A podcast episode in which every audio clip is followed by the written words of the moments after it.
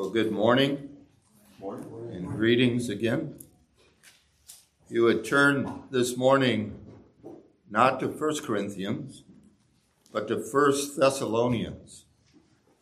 1 Thessalonians chapter 4.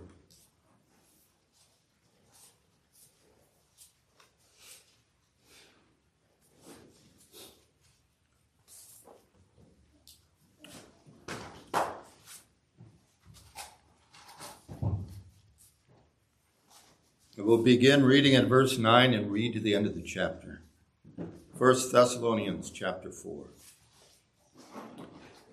But concerning brotherly love, you have no need that I should write to you, for you yourselves are taught by God to love one another.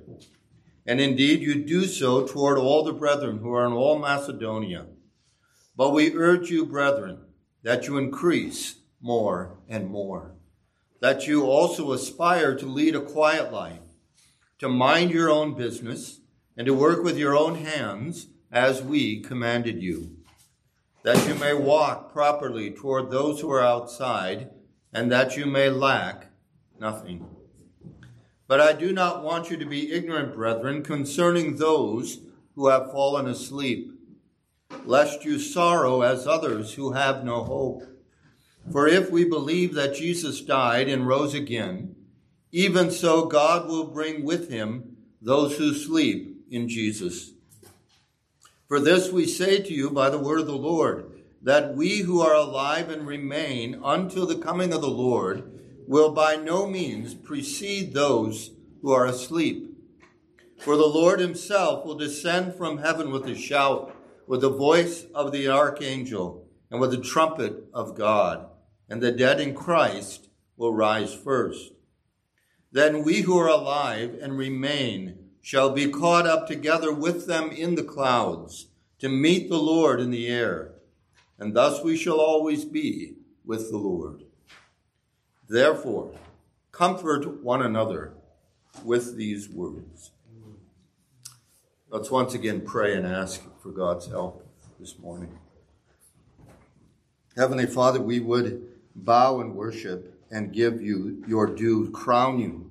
You are worthy of being crowned with many crowns, Lord God. You are being worthy of being praised throughout all eternity, as we mentioned, for millions of years, Lord God, as eternity rolls. Heavenly Father, give us eyes to see and faith to believe how worthy you are of worship and praise that we might rightly and duly lift up our hearts and lift up our lips and voices to you.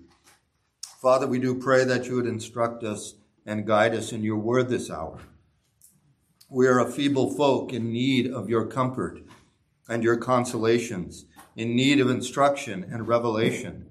Father, and we need to come back to it time and again, even though it's fresh and familiar. May it come, Lord God, with a certain application to our hearts this day, this hour. Father, you know our needs as we stand before you. You know the need of the stammering tongue, Lord God. You know the needs of all before you, Lord God, to hear your word and receive it. So, Father, we pray that you would do your grand and glorious work, walk in our midst, and minister to us to your praise. In Jesus' name, amen.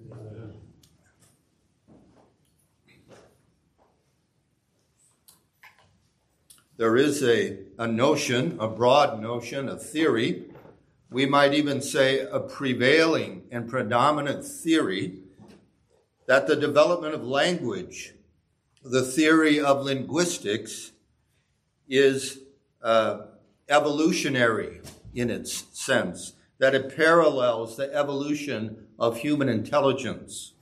It says, in effect, that language evolved from grunts and squeals and ticks and mutterings over, insert here, many years, right? Over long periods of time, human language developed. It developed from those mutterings and ticks into Shakespearean English, and Napoleonic French, and a host of other language that had developed over long periods of time. But a short read of the early chapters of our Bible should be sufficient to disabuse us of such a theory and such notions, to poke sinking holes into any such theories.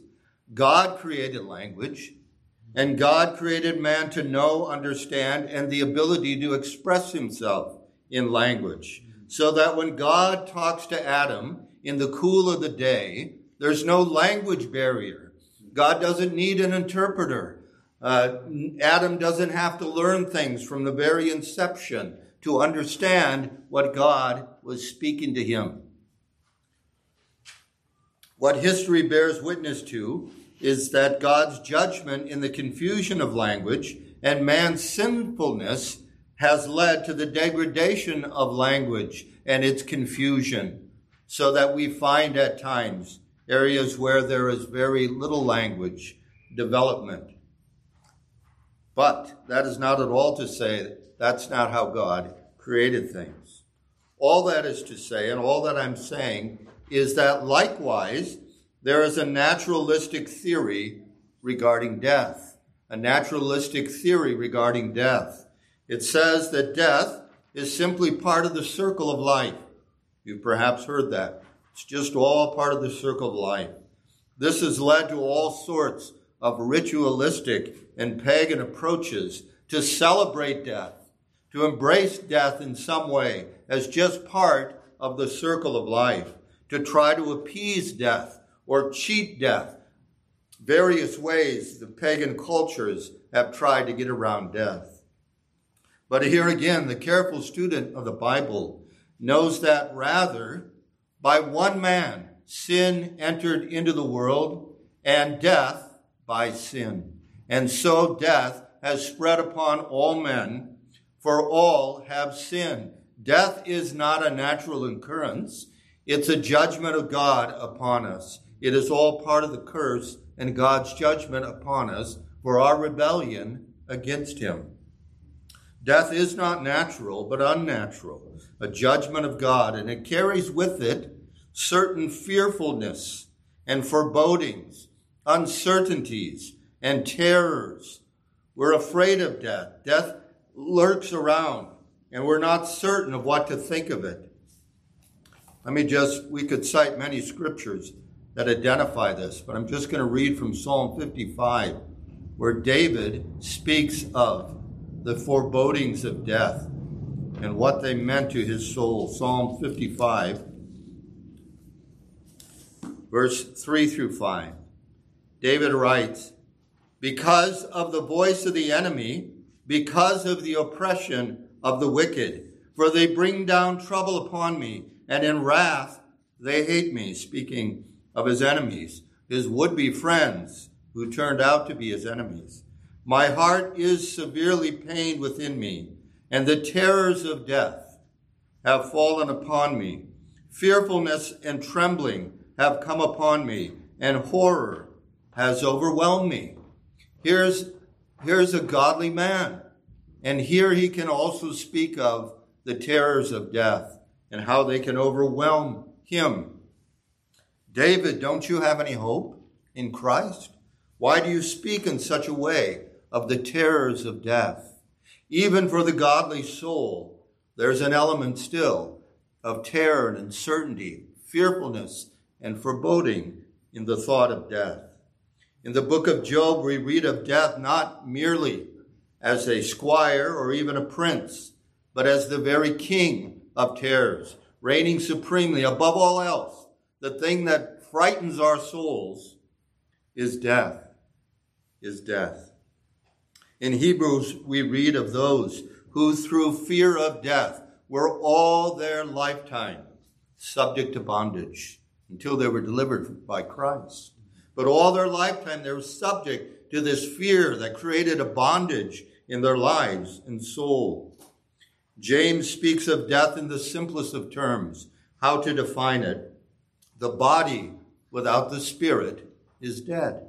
The body without the spirit is dead. Now, no man hates his own flesh, we read, right? But loves, loves it and cherishes it and nourishes it. And so the thought of having his body separated from his soul is a fearful thing, a troubling thing to any man. Such is death.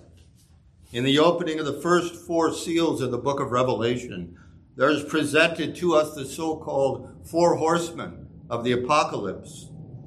And the fourth is a pale horse, and hell follows behind him. And the rider on that horse is death. Rider on that horse is death. Well, as we think on these things, we well might say that that pale horse has visited our congregation. One of our members has been taken away in death. Our brother Ian, who sat there for so long, who sat there for so long, and the last few years sat right there among us. But now, where is our brother? What should we think? How should the Christian respond to the thoughts of death? How should the Christian believer think on these things? What comforts can sustain him at such seasons? To help answer that, I want us to look at this portion, this passage that we read uh, this morning from First Thessalonians under the following headings. The following headings, six headings. Ignorance is generally baneful and not bliss. Secondly, falling asleep in Jesus.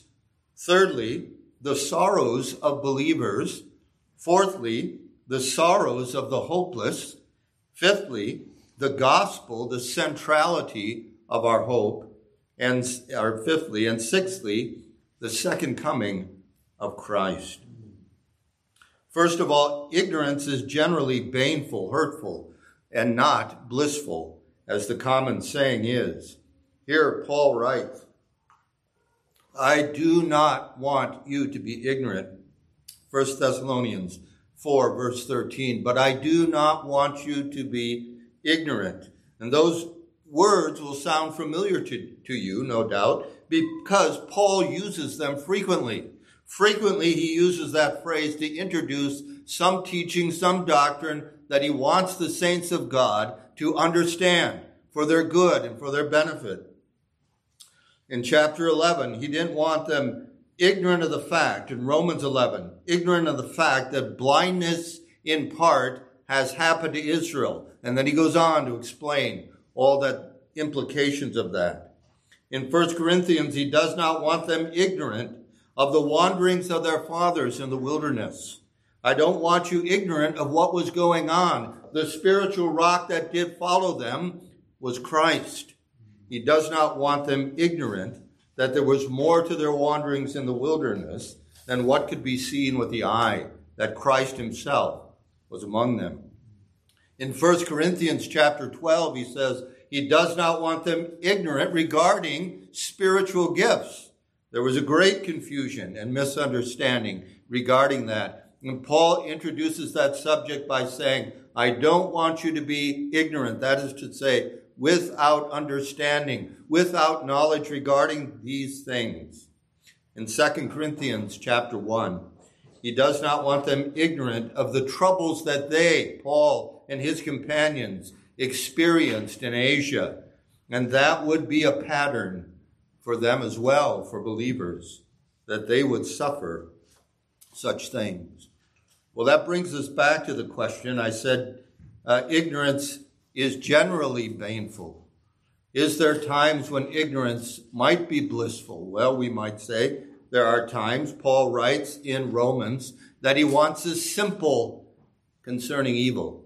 Simple concerning evil, wise unto what is good, but simple concerning evil. I don't have to take uh, illicit drugs to experience them, to have knowledge of what would it be like. I want experiential knowledge of what it would be like to take fentanyl. That's not what the Bible is encouraging us. There's things that we ought to be ignorant of in, in one sense, simple concerning evil. The Bible talks about not to speak of those things that are done in secret. Okay, those wicked, evil deeds of evil men are not for the movie screen. They're not for the story hour down at your local library. Those things are not to be spoken of elsewhere, right? And then also in the book of Ecclesiastes, we read, He who increases knowledge increases grief. So there is a sense in which being ignorant of some things is blissful, but perhaps not in a good way. The more we learn about the goings on within uh, our government, can be a great grief to us, but it's not something we should necessarily close our eyes to and be ignorant of. And when it comes to the subject he has in mind here in 1 Thessalonians about those who have fallen asleep in Christ, Paul certainly doesn't want us ignorant, that we sorrow not as others who have no hope. That brings us in the second place to this phrase, falling asleep, falling asleep in Jesus. Notice what he says. But I do not want you to be ignorant, brethren, concerning those who have fallen asleep, lest you sorrow as others who have no hope. And then he'll go on in the next verse to talk about those who sleep in Jesus. And the Bible mentions that elsewhere. Now, that euphemism of death being described as falling asleep is not unique to the Bible. In fact, it was common in those days. And it transferred over into our language. Our word cemetery comes from this word to fall asleep. It was a burial place, a sleeping place for those who had died. So, falling asleep in Jesus, what does that mean? Well, you remember how Jesus spoke about Lazarus. He sleepeth, he'll be all right. This sickness is not unto death, but for the glory of God, right? And that he raised him up from his deathbed, from his death, his sleeping, right?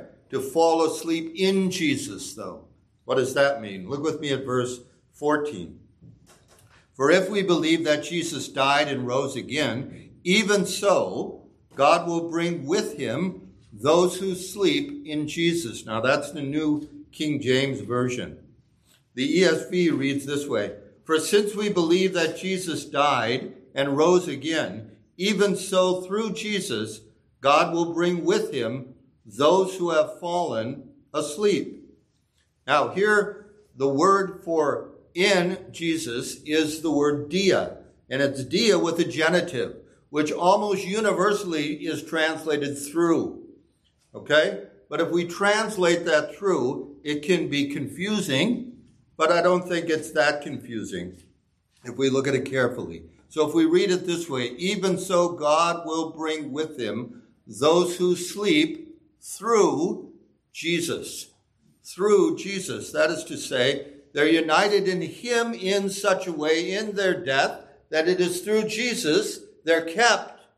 It's not saying through Jesus they're put to death. Some interpreters say, well, that would be the conclusion. Therefore, we can't uh, translate it that way, even though that's the most direct and natural translation, because Jesus in Jesus, asleep in Jesus, are associated together, and to separate them out does a little damage uh, to the translation. There are times when dia can be translated in, and so the translators here feel at liberty to translate it in, to sleep in Jesus, to sleep in Jesus. Now, what's it mean to sleep in Jesus? That's the real question for the hour. And that'll come clear to us as we go along. To sleep in Jesus is to die in Christ, to die in fellowship and communion with Him, to having been received as a believer in Him and united to Him, so that when we die, we die in Christ. We die and fall asleep in Jesus. In His comfort and His care, in His grace and salvation, we are kept unto eternal life by His mercy and goodness. We read in Revelation chapter 14 of those, it says, Blessed are the dead who die in the Lord from henceforth. From henceforth, and they're free from their labors. Okay? To die in the Lord is a similar phrase. It's to die in the fellowship of Christ. To die knowing that we shall be raised up on that blessed day. Well, what we're going to back up and then go forward. Thirdly, we see the sorrow of believers. What is the sorrow of believers. Notice what he says back in 13 lest you sorrow as others who have no hope. Lest you sorrow as others who have no hope. Writing here to the Thessalonian believers, he's addressing this whole uh, epistle and this whole chapter to how they're to carry out and conduct their lives together. There's not to be lazy Christians among them who don't contribute to the good of the whole. They're to love one another. Paul says, I don't need to write that to you. You know you're to love one another. You're doing it. I only urge you to carry on more and more. And in the midst of saying all those things, he wants to give them comfort because he knows there's believers, members of the congregation who fell on asleep, who've died in the Lord. Now, the sorrows of believers are not so different from the sorrows of unbelievers in some ways. There's real, painful, grievous separation. There's real, grievous separation from loved ones who we hold dear. That, that bond is broken. That interaction, that communication that we had, that fellowship with, we had with them is broken. It's more painful even when it's children or spouses or parents when these things happen. So there's real pain, there's real grief, but he says he's not saying there's not going to be any sorrow nor any grief, but he says, not as others who have no hope. Well, how is our sorrow mitigated? How is it lessened? How is it comfort for believers in the Lord Jesus Christ? Two ways. First of all, it is mitigated by a solemn recognition of the justice of God in the matter the justice of God in the matter. It is appointed unto men once to die. And it's God's righteous justice and judgment that we come to that place. Turn with me to Leviticus chapter 10. Leviticus chapter 10, you'll remember this account of Aaron and his sons. But I just want you to want us to note a couple things as we read it.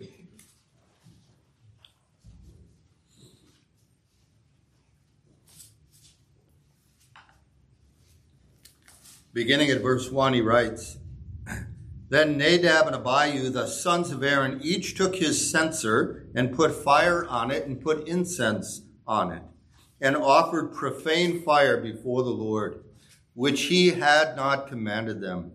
So fire went out from the Lord and devoured them, and they died before the Lord. And Moses said to Aaron, This is what the Lord spoke, saying, By those who come near me, I must be regarded as holy. And before all the people, I must be glorified. Then note this. So Aaron held his peace. The response of Aaron as a father would have been to, to shriek, perhaps, with grief, to rip his clothes, to do all the things that was commonly expressed when the Jews expressed their grief over the loss of dear loved ones. But here we read that Aaron held his peace. And then he goes on. Then Moses called Mishael and Elzaphan, the sons of Uzziel, the uncle of Aaron, and said to them, Come near, carry your brethren from before the sanctuary out of the camp. So they went near and carried them by their tunics out of the camp, as Moses had said. And Moses said to Aaron and to Eleazar and Ithamar, his sons, Do not uncover your heads, nor tear your clothes, lest you die, and wrath come upon all the people. But let your brethren, the whole house of Israel, bewail the burning which the Lord has kindled. You shall not go out from the door of the tabernacle of meeting, lest you die. For the anointing oil of the Lord is upon you. And they did according to the word of Moses. There was something greater than grieving for his sons, and that was to carry out the ministry. The anointing oil was upon them. They were not to grieve for them, and they were to recognize what? The justice of God in the matter. The justice of God in the matter.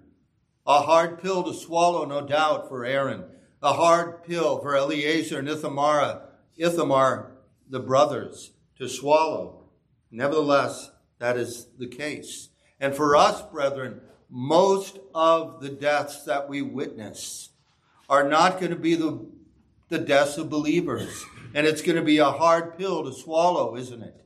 But we're going to have to find and recognize the justice of God in the matter, even as we think about the further implications. For we know what follows death is judgment. Sobering thoughts, yes. Sobering thoughts, yes, but we must acknowledge God is just and God is holy in all his doing. He's appointed for man once to die. But secondly, the sorrows of believers are mitigated in the promised life believers have in Christ. Their sorrows are greatly mitigated. Their sorrows are greatly lessened by the fact that they can think they have new life in Christ. It's an abiding eternal life with Christ in glory forever and ever. No more sorrow, no more crying, no more weeping, no more of the things that we have experienced here on earth. That should be a great blessing and joy to the believers, especially as they witness fellow believers die in Jesus, die in Christ. Turn with me, if you will, back to Philippians chapter 3. Philippians chapter 3.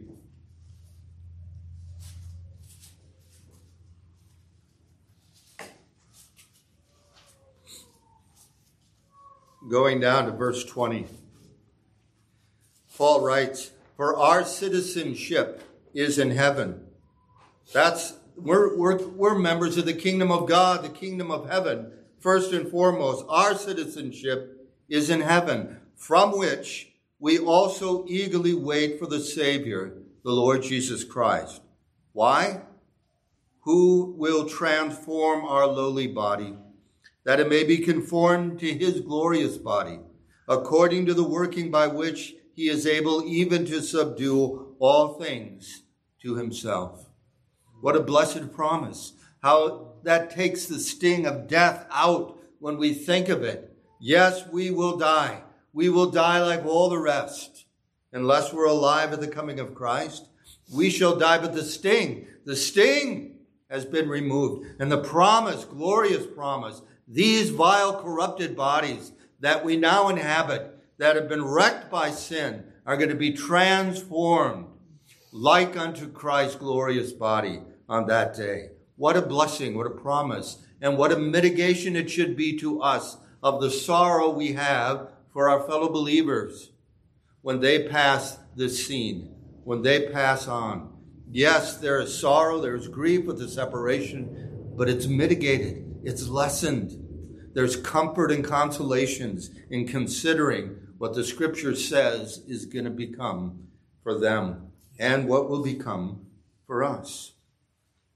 Well, a question often arises at this place, or sometimes arises in men's mind why doesn't God, who forgives, the God who forgives and accepts us when he converts us, cleanses us, makes us new believers in Christ, why doesn't he bring them immediately into his presence?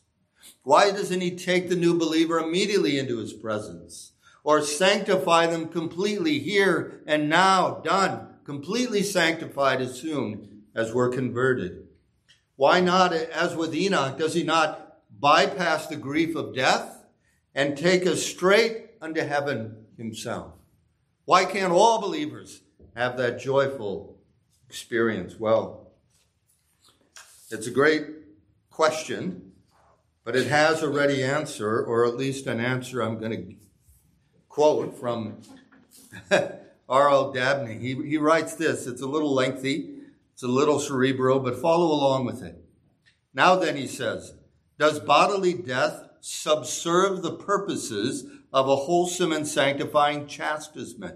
In other words, does is is it undo the purpose of a, cha- a chastening? There's a chastening with death, a chastening for us with death for the believer. For the unbeliever, it's part of the judgment that is going to lead him to his eternal destruction. But what is it for the believer? Death is but a chastisement he answers most eminently. The prospect it serves from the earliest days when it begins to stir the sinner's conscience to a wholesome seriousness through all his convictions, conversion, Christian warfare, to humble the proud soul, to mortify carnality, to check pride, to foster spiritual mindedness. As we think about the fact that God is going to chasten us in our death, it should have that sobering, sanctifying influence on our lives as we approach closer and closer to that hour.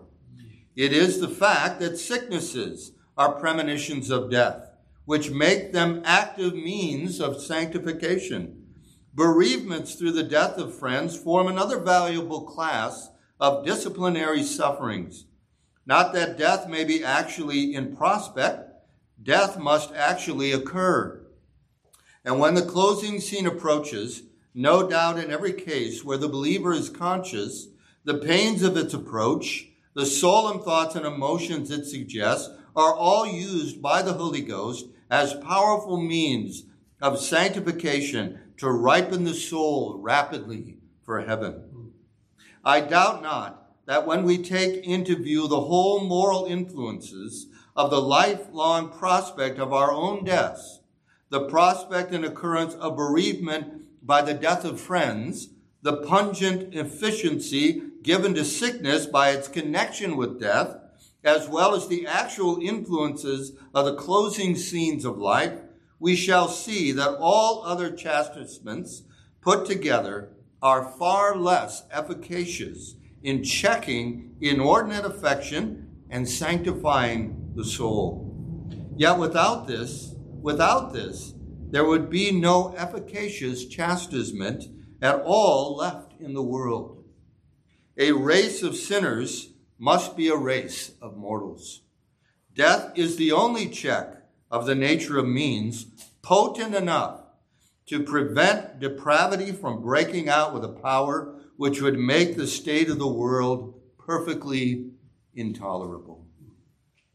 So bless God for death, that his judgment of death yet waits for all of us and is a check, it is a means of sanctifying us because we look all our life long and think, I'm coming to that hour. That hour is coming for me. That hour is coming for me. How it ought to check sin in my life.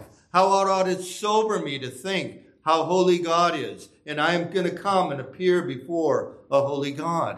And it can even have a check on the ungodly to check them from the depravity to which they would subject themselves. And no doubt this is part of the reason that God cut back the years of a man's life to three score and ten or four score years, to cut back their life, lest they should multiply their depravity or think that they have all these years to carry on in this way. Well, having seen something of the fact that ignorance is usually baneful, of falling asleep in Jesus and the sorrow of believers, something should be said about the sorrow, sorrows of the hopeless. He says, as others who have no hope, others who have no hope sorrow and grieve differently, don't they, than we do. They don't have those two means of mitigation, thinking of God's justice in the matter, thinking about the comforts the believers have and the promise of eternal life that awaits them the sorrows of those who have no hope in Christ, no pardon for sin, no hope of transformation, no hope that their vile bodies are going to be transformed to be conformed to the body of Christ, both in character and in a new resurrected body. They what? They have so little consolation. How do they deal with their grief? How many times have you met with uh, your fellow man who says, the, the, the, the things they try to hold on to are so small and insignificant, like sand through their hands. Well, at least they didn't suffer. Okay? Well, that's a good thing, right? At least they didn't suffer long and hard before they died. We can take some consolation in that, all of us, right? But if that's all we have, it's not much. It's not much. Well, she was a good person. She was a good person that I'm going to find some consolation in the fact she had a full life, right? She had a full life. She was a good person. Or we can get even more creative, right? They try to mitigate their sorrows with things like, well, I'm sure they're, you know, playing golf up in heaven or doing this and that thing. Try to mitigate their grief by hallucinations and imaginations that don't comport with reality. And then there are those who have no sense, no light of the gospel, and so they have other ways that they grieve that are much more painful. Perhaps they feel the necessity to, to mar themselves, to cut themselves, to hurt themselves, to feel real grief in unity with the lovers who have passed on, with those people that they love so dearly. So we're not to sorrow in those ways. Hmm. Let there be no cuttings in the flesh, right? The Bible says, for those who have died. Some people just hold to this I live and breathe. I'm glad I'm still alive by the grace of God. They might even mention the grace of God, but that's all the consolation they can muster up. But that leads us in the fifth place to the gospel. The gospel is the centrality of our hope. Turn back 1 Thessalonians 4, verse 14. He says, For if we believe, if we believe, this is predicated on believing. Do we believe the gospel? When Paul writes 1 Corinthians 15, he says, I, re- I tell you the gospel, okay, that Christ died for our sins according to the gospel that he rose again the third day according to the scriptures. Okay? For if we believe that Jesus died and rose again, even so, God will bring with him those who sleep in Jesus.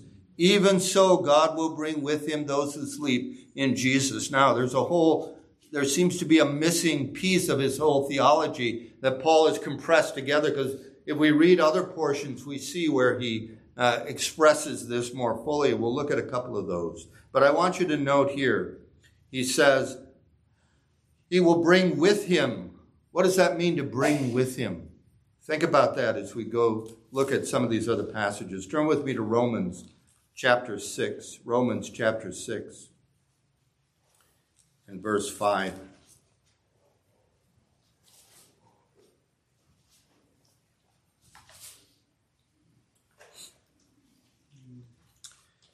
Romans chapter 6, beginning at verse 5. For if we have been united together in the likeness of his death, certainly we also shall be in the likeness of his resurrection. Here he is not so much speaking about physical death, but that by faith we are joined with him in such a way that we're in the likeness of his death.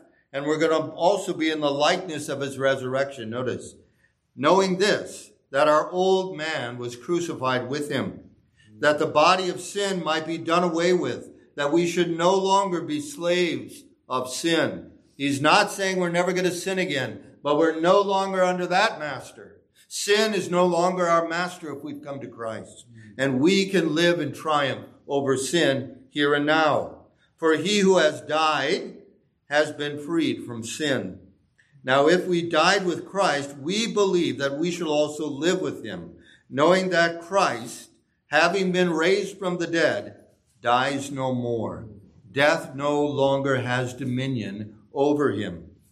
For the death that he died, he died unto sin once for all. But the life that he lives, he lives to God. Likewise, you also reckon yourselves to be dead indeed to sin, but alive to God in Christ Jesus our Lord. Okay? So we ought to be walking in newness of life here and now in light of his death and resurrection. And we shall also be raised up at the last day because Christ was raised up, dies no more, has dominion, sin has no more dominion over him. Turn with me also to 1 Corinthians chapter 15. We could, we could spend a lot of time in this chapter, but just a couple verses. 1 Corinthians chapter 15, Paul uh, has to set before the Corinthians the argument for the reality of the resurrection. So central to the gospel, so central to any eternal hope in life. Verse 12 Now, if Christ is preached that he has been raised from the dead, how do some among you say that there is no resurrection of the dead? But if there is no resurrection of the dead, then Christ is not risen. And if Christ is not risen, then our preaching is empty or vain, and your faith is also empty.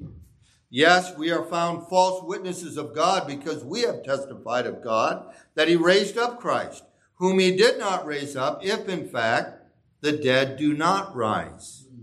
For if the dead do not rise, then Christ is not risen. If there's not going to be any general resurrection at the end of days, right, then we have to conclude that Christ isn't raised either. And if Christ is not risen, your faith is futile. You are still in your sins. Then also those who have fallen asleep, there it is again, those who have fallen asleep in Christ have perished. If in this life only we have hope in Christ, we are of all men the most pitiable. Now think back to what Paul was trying to address with the Thessalonians. Perhaps they also were infected with this false doctrine, this false notion that if you fall asleep, if you die in Christ, there's no hope left for you. Unless you live and abide till he comes back, you will not be saved. You will not go with him into all eternity. But Paul is setting the record straight there in First Corinth, in First Thessalonians, and here also in First Corinthians. Paul had to write to Timothy about the fact of Hymenaeus and Philetus, who taught what? That the resurrection was past already. Perhaps they said, when all those people came out of their graves at the resurrection of Christ, that was the resurrection. If you didn't partake in that, your hope is gone. What a diabolical doctrine. Therefore, it is needful that we be not ignorant, but know and understand what the teaching of Scripture is regarding the death of believers and their hope in Christ. Now, turning back then to 1 Thessalonians chapter 4, what does it mean when he says, He will bring with him? he will bring with him. Even so, God will bring with him those who sleep in Jesus. Now, this may refer to what follows when he talks about the believers being caught up in the air to meet the Lord in the air, and that he's going to bring them with him. Perhaps that's what he's talking about. But I think it also might point back to what Christ promised his believers in John 14. Turn with me to John 14. You know the passage. You're familiar with it. John 14. But just to see it, to hear it again, and to see how it connects with these promises that Paul is setting before them. John chapter 14, verse 1. Let not your heart be troubled. Ye believe in God, believe also in me. In my Father's house are many mansions. If it were not so, I would have told you, I go to prepare a place for you. There's his promise. We hold that promise. Christ is going away, but he's going to prepare a place for his disciples, his believers. And if I go, verse 3, and prepare a place for you, I will come again and receive you to myself, that where I am, there you may be also. I believe that is especially what he's talking about. He's going to bring with him. Jesus is going to bring the believers with him to that place he has prepared in eternity. That place he has prepared, we might say, in the New Jerusalem, in the new heavens, and the new earth. Jesus is going to bring us with him by his grace. So, what do we hold fast? We hold fast the gospel. The promise is this that Jesus died substitute for our sins. Jesus died, the Lamb of God, to remove our guilt before God, to reconcile us to his Father, that he died and rose again. And that if we believe in him, we've been planted not only in that likeness, but also in the likeness of his death, and we shall also be in the likeness of his resurrection. He is going to keep them and raise them up at the last day. This is the hope of the believer. This is central to the gospel. Take that away, take the hope of the resurrection away, our preaching is empty, it's vain, it's worthless. We're found false witnesses of God. We are of all men most miserable. If we take this away, we ought to sorrow worse than those who sorrow who have no hope, because our hope is wrenched away from us if there be no promised resurrection. That leads us in the sixth place to the second coming of Christ. The second coming of Christ. And we're just going to kind of highlight this large portion of Scripture. It is often regarded as a controversial passage, but I think a, a, simple reading of it is pretty plain and straightforward.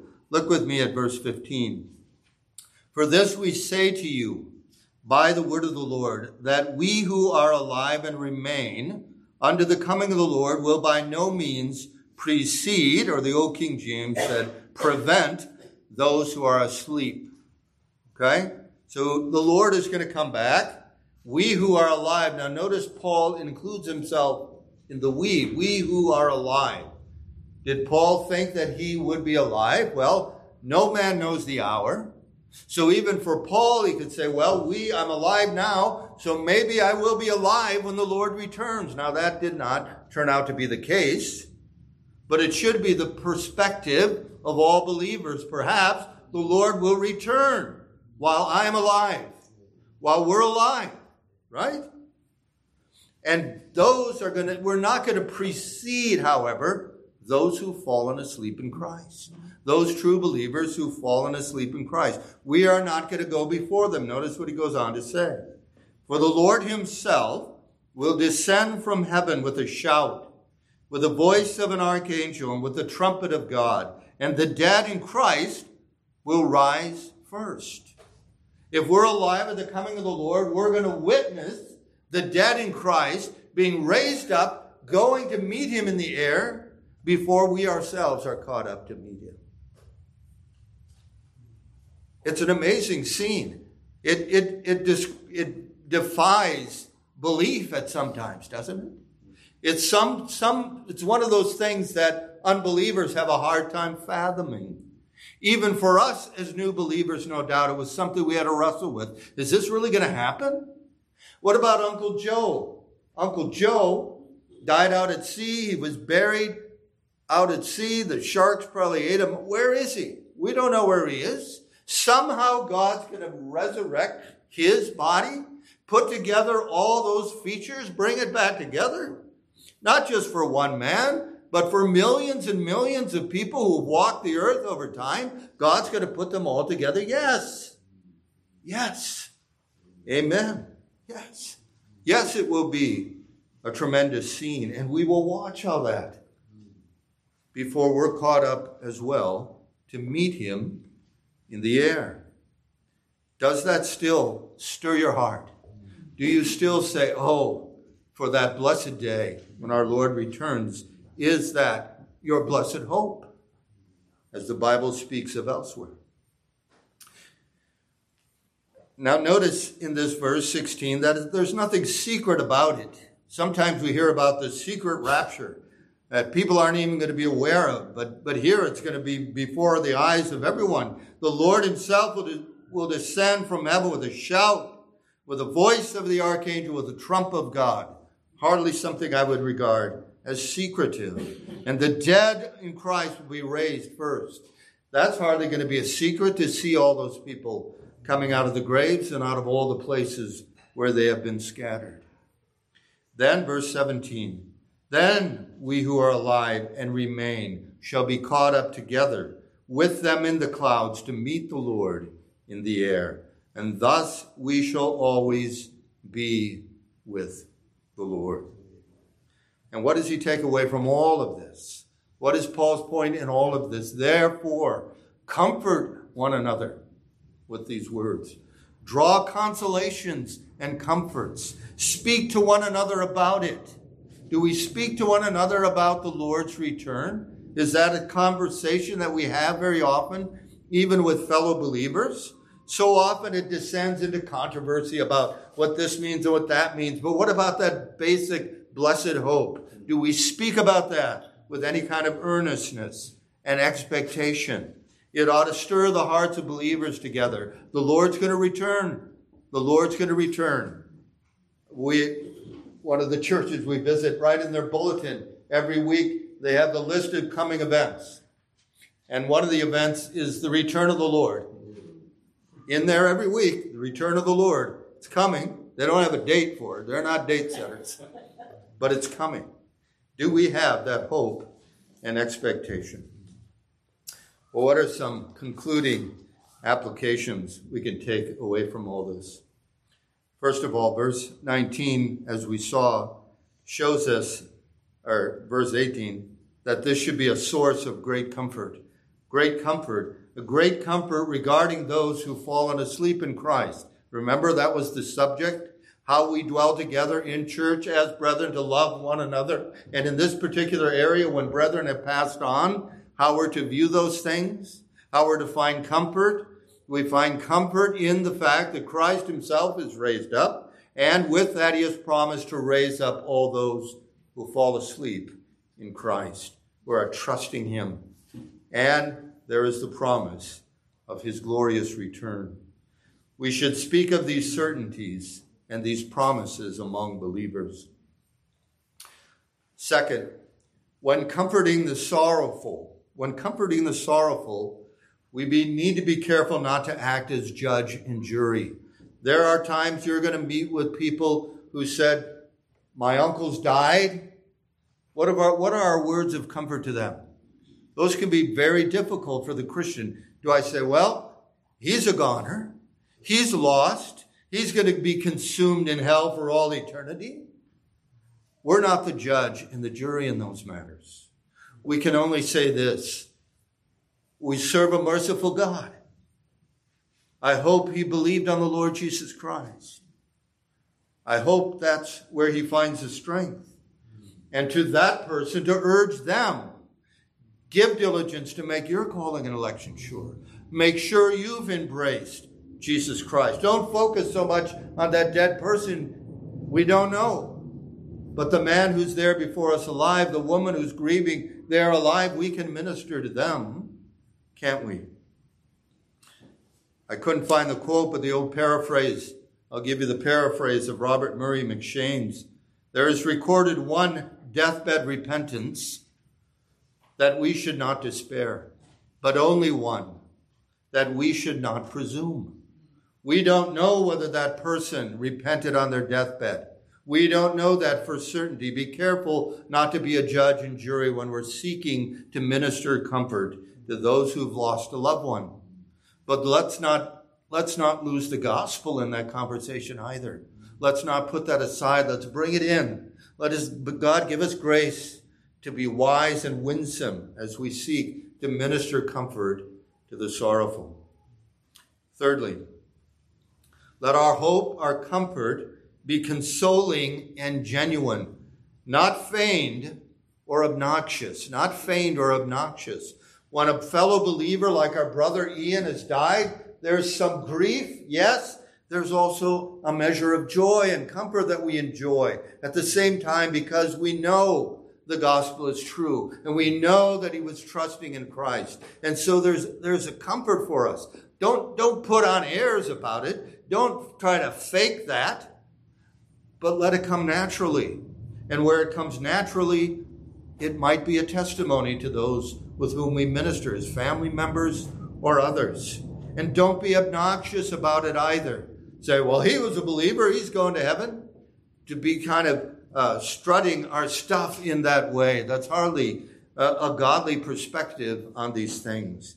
But let it be a real comfort that we are partaking of. We have the joyous hope. You know, those old uh, funerals down south where they would have the solemn uh, hymns and songs, and then they would break out in when the saints go marching in.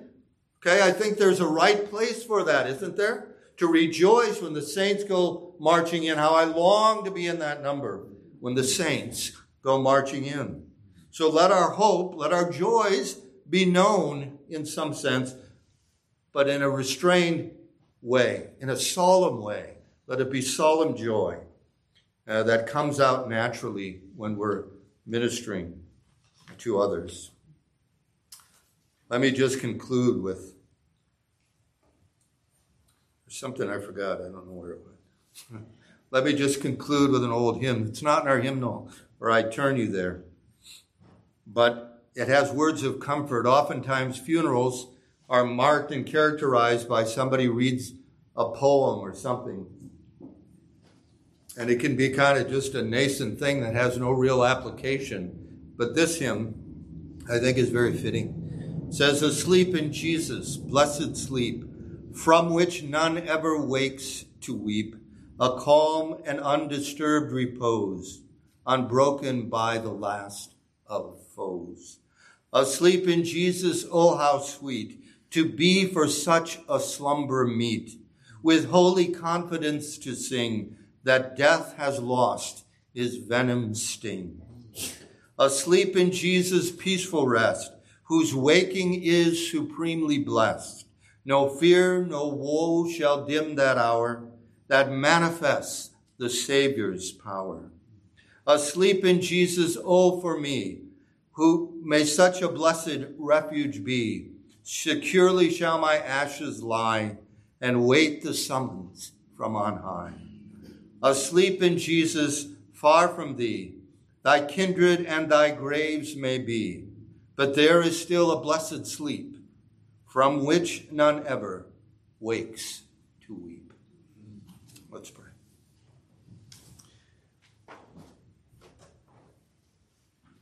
Heavenly Father, we do pray that you would both still and solemnize our souls before you, Lord God, to think on these things, great things, Lord God, central things to the gospel. Renew our hope, Father, renew our expectation. Oh, Father, comfort us that we might uh, comfort others, Lord God, that we might be a body of believers who speak of these things, who hope in these things and that we might be a people who might minister comfort both to the hopeless and the hopeful. Heavenly Father, we do pray that uh, you would keep us this hour, this week, that you would keep us in your keeping by your grace, by your wisdom, and by your strength. Heavenly Father, hear and receive us, we ask. In Jesus' name.